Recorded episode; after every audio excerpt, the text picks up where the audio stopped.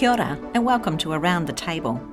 This podcast is a practical conversation where a group of leaders sit around the table and tell stories about how they've seen intergenerational discipleship reinvigorating the church here in Aotearoa. In this episode, we explore how to create a sense of belonging as an integral part of building an intergenerational culture. We hope you'll be inspired to develop belonging as an important building block for healthy discipleship in your church. Well, kia ora everybody. It is great to be here. We have found ourselves sitting in Matheson Bay, overlooking, look, there's a kaka. Yep, overlooking the most incredible view of the water. And it's really distracting because actually we've got some bird lovers in the room and all they care about are these kaka doing loops of the house. So if, you know, if there's some pauses and long bits of silence, that's because Annette's got really excited about native New Zealand birds. What's another word for birds? I don't know. Things with wings. Flora and fauna. Flora and fauna. Excellent. Yeah, it's really great to be here. We have a room full of great people who have invested their lives and their hearts in kids and families ministry over the years. Some of us are no longer working hands on in kind of kids stuff, but we all have passionate hearts for intergenerational communities of faith. And so that's really why we're gathered. We're um, here for 48 hours to kind of hang out and dream and scheme and so we find ourselves sitting at a kitchen table overlooking a great beach. So in the room, drum roll please, Karen Warner. Where are you? Who are you and where have you come from? Well, it's great to be here. So, I work for the Baptist Churches of New Zealand and uh, recently moved out of the children and family space and now looking at leadership across all of our churches. And Annette?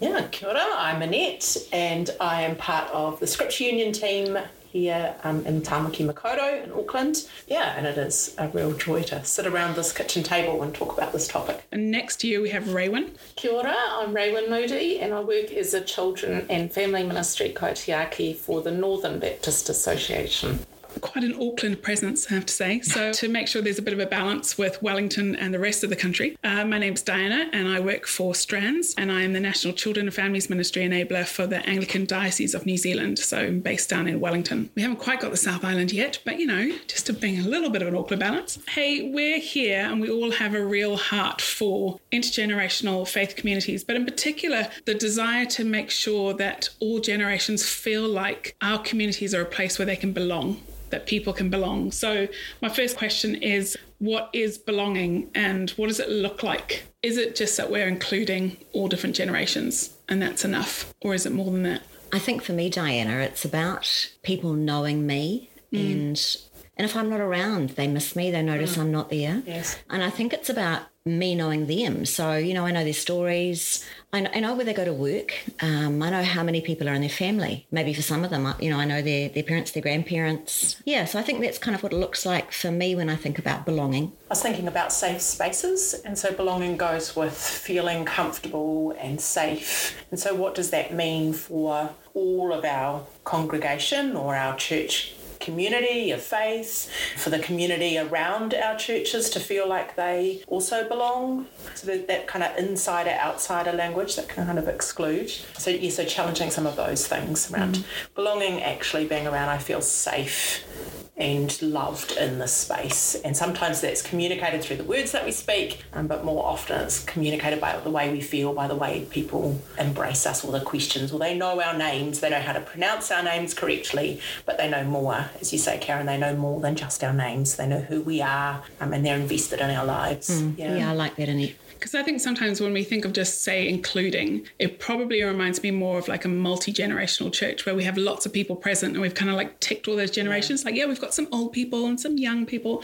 but an intergenerational church actually provides opportunities for those generations to meet together for mutual serving or worship or connecting or faith formation. So there's a Jesus aspect, but it's interactive. And so for me, belonging, it takes it from that multi generational to the intergenerational where the generations care about one another. Mm. They're actually interacting and noticing and loving. And mm. so for me, that reminds me of a story of my little grandson at three years of age when he had his ukulele that he would bring to church each week, and he would run laps around the church in the first two songs and strum his ukulele and bring smiles to everyone's faces. So he was there, he was included. But then one Sunday, our worship leader, who was our youth pastor, walked up to him and said, Theo, we don't have a ukulele in our worship band. Would you like to join the worship band? And his mm. eyes went very big and he ran to his mum to ask for permission, which of course she gave. And he went and joined the worship team. So now he belonged. He had a place that every Sunday he stood mm. right next to the guitarist and watched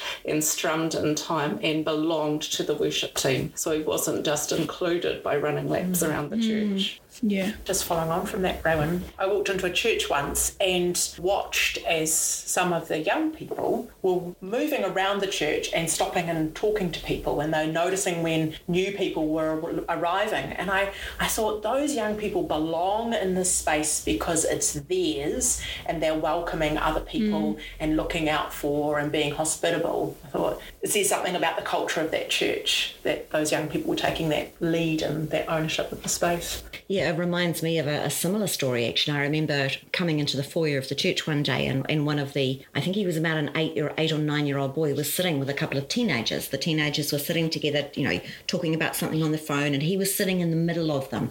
And I was so taken by it that I actually photographed it because I thought, you know, that's what it looks like. That's what it looks like to feel like you belong. This is my tribe. This is my place. And, you know, when we're not the same age, but we belong together and we accept each other, you mm. know. So it's just a, a lovely sort of little vignette for me of what belonging mm. looks like. So, do you think out of those stories that you shared, that aspect of feeling like you fully belong, kind of expression of that is that when you are welcoming other people into that space as well, you feel comfortable enough to welcome others yes. and kind of host and kind of you're hospitable in it. In yeah, and I think that's the reciprocity of it, isn't it? That's mm. that saying, you know, I belong, but I make sure you feel like you belong as well. Yeah, yeah, that's great.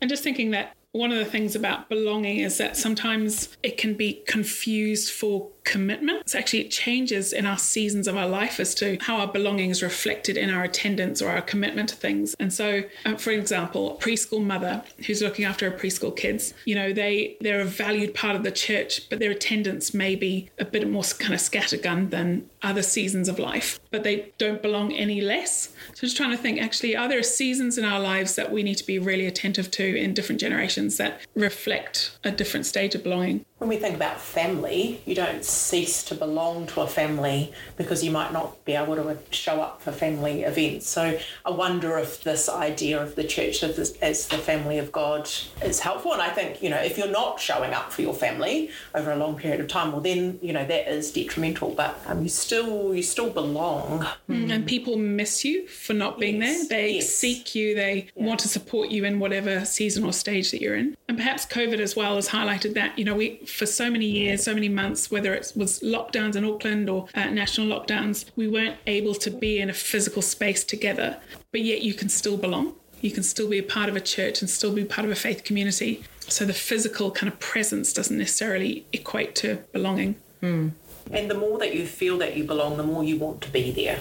If you know how much you miss others, then the more you want to be part of that, mm. you know, that faith community and, and be showing up for other people. Maybe for our faith communities, we need to think about other places where people can be welcomed and belong. So, your example of churches, families with little children, with preschoolers, it's very difficult for them to come on a Sunday regularly. But if there's another space in the week that works well, then that can be very helpful. That's something that I've been involved in where we've had a lot of babies that were born during COVID that have not had the interactions with other people.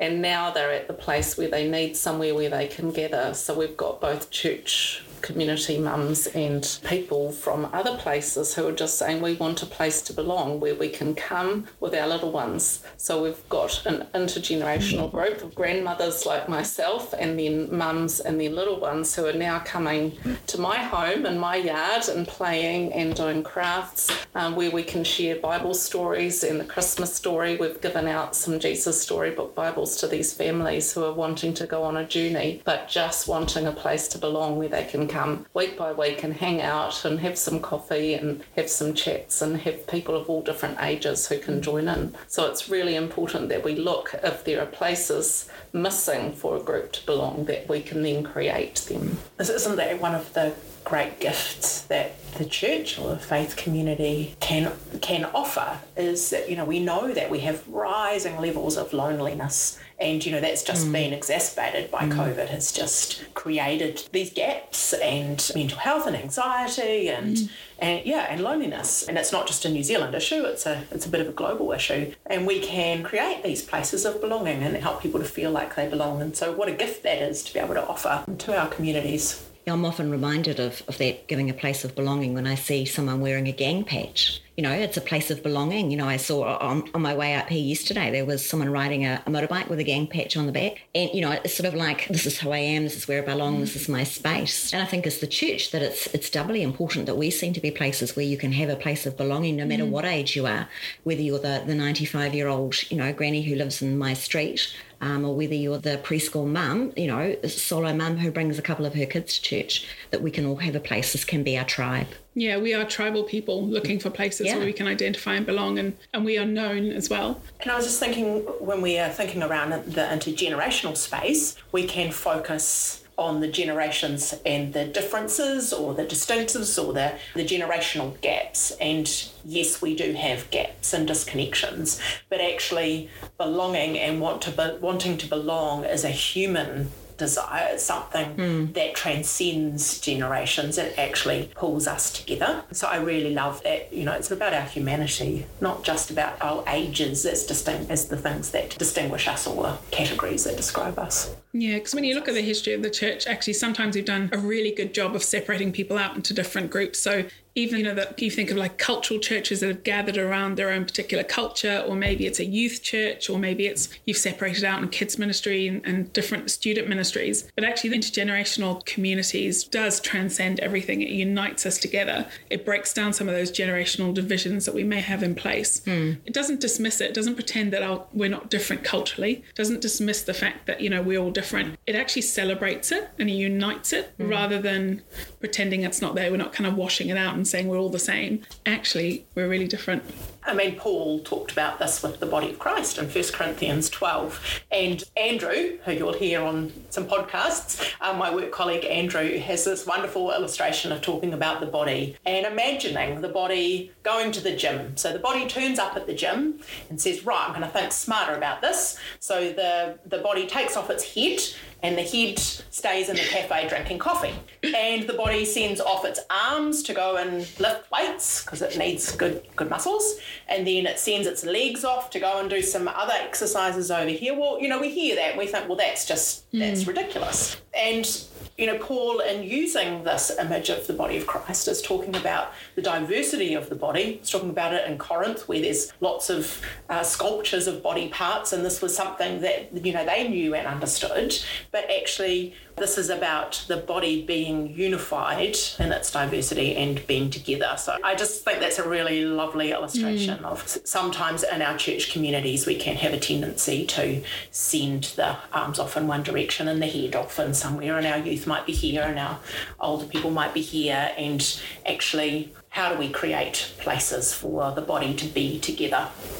I love that story, and I, and I wish folks you could have seen Annette's um, arm movements as she as she told that story. They were particularly particularly graphic, um, but it kind of reminds me too. Um, you know, we were talking earlier about this of the story of the boy with his lunch, and mm. and Luke. Well, it's found the story is found in all four Gospels, but in Luke chapter nine, it particularly talks about the child who took his lunch to the disciples. And you know, I've always kind of seen that story through the lens of this child had a place of belonging. Well, for starters, they were there, and I'm sure it wasn't just children that were there. There would have been teenagers. There would have been probably uh, young parents with toddlers. There would have been some elderly folk. But it's this picture of, you know, this child had something that, you know, look, I'm, I'm part of the tribe. Mm. I've got mm. something to offer. And it was that which was offered by often the one who's seen as the least uh, that fed through mm. the miracle of Christ, that fed, you know, more than 5,000 people. You know, so I think, you know, that idea that the body, that, that we, we're all needed to be there in order for life that, that God wants us to live, to be at its fullest, requires all of us to be present.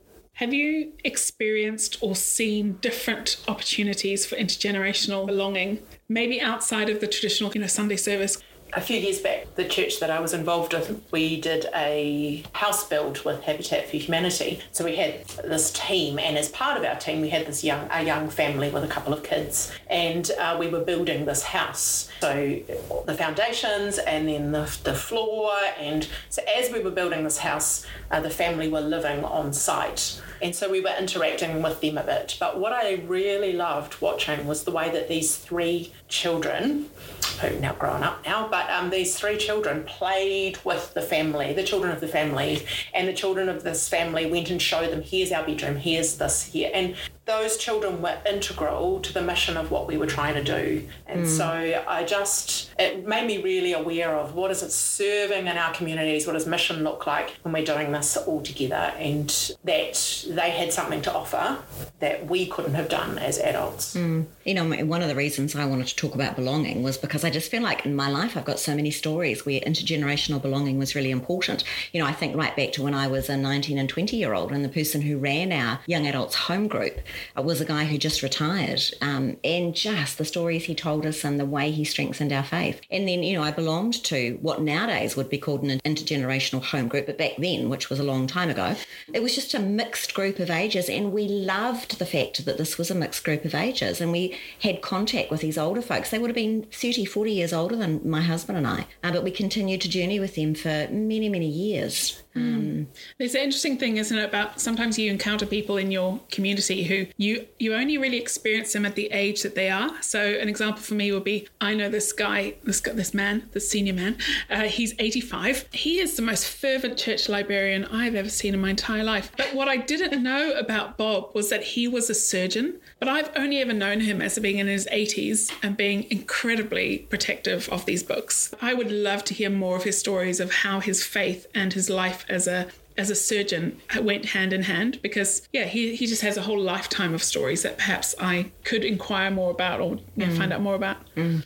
Another example that kind of comes to mind is I did this workshop at a church once and I asked them, you know, it was all about intergenerational stuff. And they were like, oh, we're not really intergenerational. And I, I got them to think about when was the one time that they were the most intergenerational in their community. And they got thinking, and every, like everyone in the room wrote down their thing. And they all basically said, when we were planting trees. And it turned out that there was this big campaign a few years ago. And this one church planted over 10,000 trees. Wow. They got a bit carried away in this, you know, it was great. It was amazing. But they were like, actually, actually all ages were together and we just did this every weekend. A whole bunch of us, all different ages, would go and plant trees. I said, Well, do you still plant trees now? Like, no, no, we don't. Why don't you go and plant some more trees? Like you did so well. It was one of your best intergenerational expressions outside of the Sunday services. But um, yeah. plant more trees. It's great. Yeah. Year of the forest. Any other examples that you've seen of intergenerational belonging?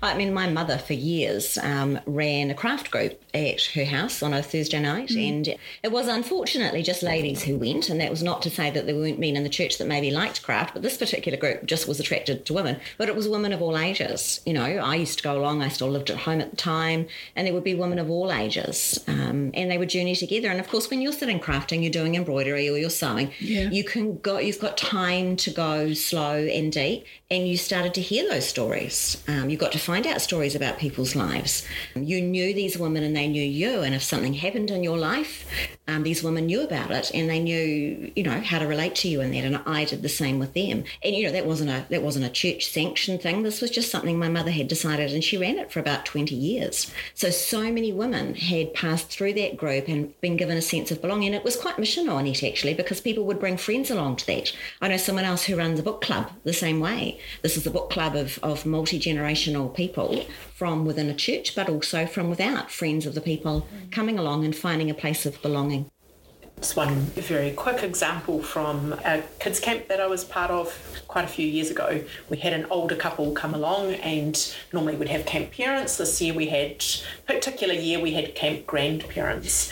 And so the camp granddad spent the free time setting up a chessboard and the kids just came and sat and some of my young leaders came and sat and played chess with him and just talked and you know he'd been a he was a doctor he'd been involved in mission work overseas as a doctor and wove these stories of faith and in and I watched this expression this intergenerational expression happening in the middle of a kids camp where you wouldn't necessarily mm. put an mm. older gentleman playing chess and it was just beautiful it was really beautiful mm. yeah the Fuller Institute in the States have done some research into what helps young people stay connected to church and stay involved in their church. And um, the highest response given was personal relationships.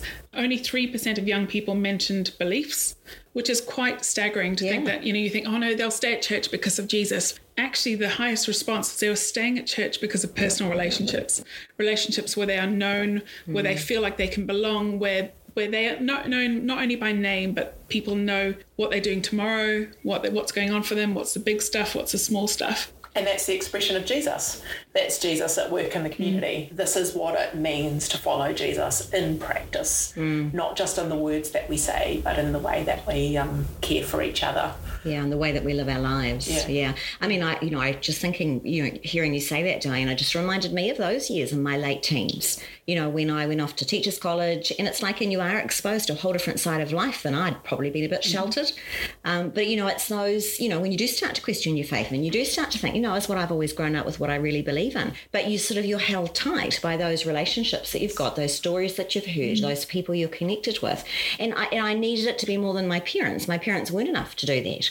You know, and if I'd been, you know, and I know someone who came from a, a non Christian home to church, you know, she needed those relationships with those older men and women who held her as well. Uh, I think it's it's it's hugely important mm. for that faith journey to have those people who hold you outside of just as this mm. about Jesus. And there, there is vulnerability and belonging as well, isn't there? So, you know, for me to feel like I belong somewhere, I have to actually belong. It's a vulnerable, vulnerable space to actually say that, you know, I belong in this place. I'm going to give of myself. I'm going to offer of myself to other people in the community. And to fully belong means that you don't aren't just committed to people who look like you or your friends or things you have in common. Actually, if I'm going to fully belong in this church community, I also belong to Betty, who's 85, and I belong to, you know, the preschoolers in my church family. So, how do I think about the contributions that I have to play in that community? It's not just a kind of a receiving thing, but actually there's that vulnerability of I have to accept the invitation to belong as well. I have to give of myself because I know that the more I give of myself, the more I will receive. Mm. Um, because I've seen that time and time again in my my own faith story. And I think for us as church leaders to look around our church and offer those places of belonging. I think about the youth pastor at our church who was casting around for people who could help in the youth ministry and had to create space for the 85 year old man who said, mm. Oh, I couldn't be a youth leader. And he just said, Come along and just sit. Mm. And this granddad would sit at the back while all the rough and tumble of youth ministry would happen. But then those young people who needed an older person to just sit and listen. Mm. He was there, he was available, he showed up week after week. But it took the leader of that space to create space, to create vision amongst the church and say, we have spaces for everyone, no matter what age, to come and serve alongside us. We don't just need the keen bean youth ministry leaders. Mm. And I think that, you know, that that making a commitment, this is part of I've got to do this as well. And in our Baptist tradition, one of the things that we do is we have baby dedications when children are small. And as part of that baby dedication service, the congregation is often asked to stand stand and say, we will stand beside mm. these parents and we will help nurture this child in faith and in life. And, you know, when I stand, I don't take that lightly. You know, if I stand up, that means I'm committed to helping this family journey through life and journey with that child. This is my commitment in my part of my belonging in this place. This isn't just about me. This is about us. We are whānau, we are family. That's awesome. So we all know the value of belonging. We understand that it is important and that there are different opportunities for it. But I'm just thinking for church leaders who, you know, have bought the t-shirt, they know too. Have you got any quick tips or steps in how they could do this practically? Yeah, I think that there's an intentionality required. You know, it might happen on its own, it might happen organically, and that's great. But sometimes we need to be intentional about it. You know, it, that doesn't have to be complicated or difficult. It might be just looking at what you're already doing and seeing that through an intergenerational lens and thinking, okay, so what, how could I adapt that? You know, like you talked about uh, tree planting. You know, how can I adapt that to make sure that I've got you know different generations working alongside each other? So you know, I think it, it can just be about looking at what you're doing and making a small change so that the generations are rubbing shoulders together and connecting together. I was thinking about the example of those young people that I saw in church who were going around and welcoming and talking to people in the church community and thinking, well, actually, they, I mean, they might have just done that out of the goodness of their heart, but I know that those young people were being mentored, and this was part of the expectations or the church culture that you are a part of this church, and one of your ways of contributing to this space is by welcoming and getting alongside and looking out for people who might be new or sitting around around. So, so some of it is around mentoring and the way that we develop culture, a culture in a space that this is a space for us to be participating in as well as receiving from and that we need to get to know the people in our spaces. So our youth pastor knew that this older man was a very good listener and had some wise things to say, and then invited him to use his gifts in a completely different setting. And the youth pastor saw that the little boy Theo had the ukulele and was passionate about music, and invited him. So if we look at the skills and the gifts and the talents of the people, get to know them, invite them into a space where they can use them across across the generations. Yeah, because sometimes we can overlook those those moments of whether it's morning tea or something. We're like, oh, they're just small moments when they people can talk, but actually they're they're building these pathways of connection. And if we provide further opportunities for intentional connection, where you can get to know someone, like you can't work out people's giftings unless you actually know someone. Like mm. I, Karen, you know, if if I don't know what you're going to be doing this week, or I don't know your story, or I don't know what makes you fully alive, or the things that you love and the passions and joys, I can't provide a space for you to be fully you mm. in the body of Christ. Yeah. I can maybe put you on a roster and I can give you a job to, you know, maybe clean the church. But actually, if I want to see you fully alive in an intergenerational community, I have to get to know you to enable you to have a space to mm. serve. Yeah, that's right. And that takes time. Relationships and getting yeah. to know each other takes time. And if we are over programmed and too busy and there's no space, then some of that investment in relationships uh, mm. uh, gets lost in the busyness of our lives and the busyness of our church lives. So, creating opportunities for time, whether that's over food or planting trees, you're alongside someone having a conversation. I, I find I have my best conversations when I'm walking in the bush and you're just walking along and talking, and mm. it's a bit more informal. Mm. But um, it's a, it is it's, it takes time. It's a slower process, but it's worth it in the end. Yeah, and I think another thing that's really important for church leaders to remember is that just because you know you mentioned the t-shirt, just because you understand you've got the t-shirt, you understand why this is important it doesn't mean that the people who are part of your church, your faith community, understand it at all. So I think sometimes it involves talking about it. I mean, it might involve talking about it in your home groups, your connect groups, your life groups, whatever you call them. It might involve a sermon series where you just talk about the value of different generations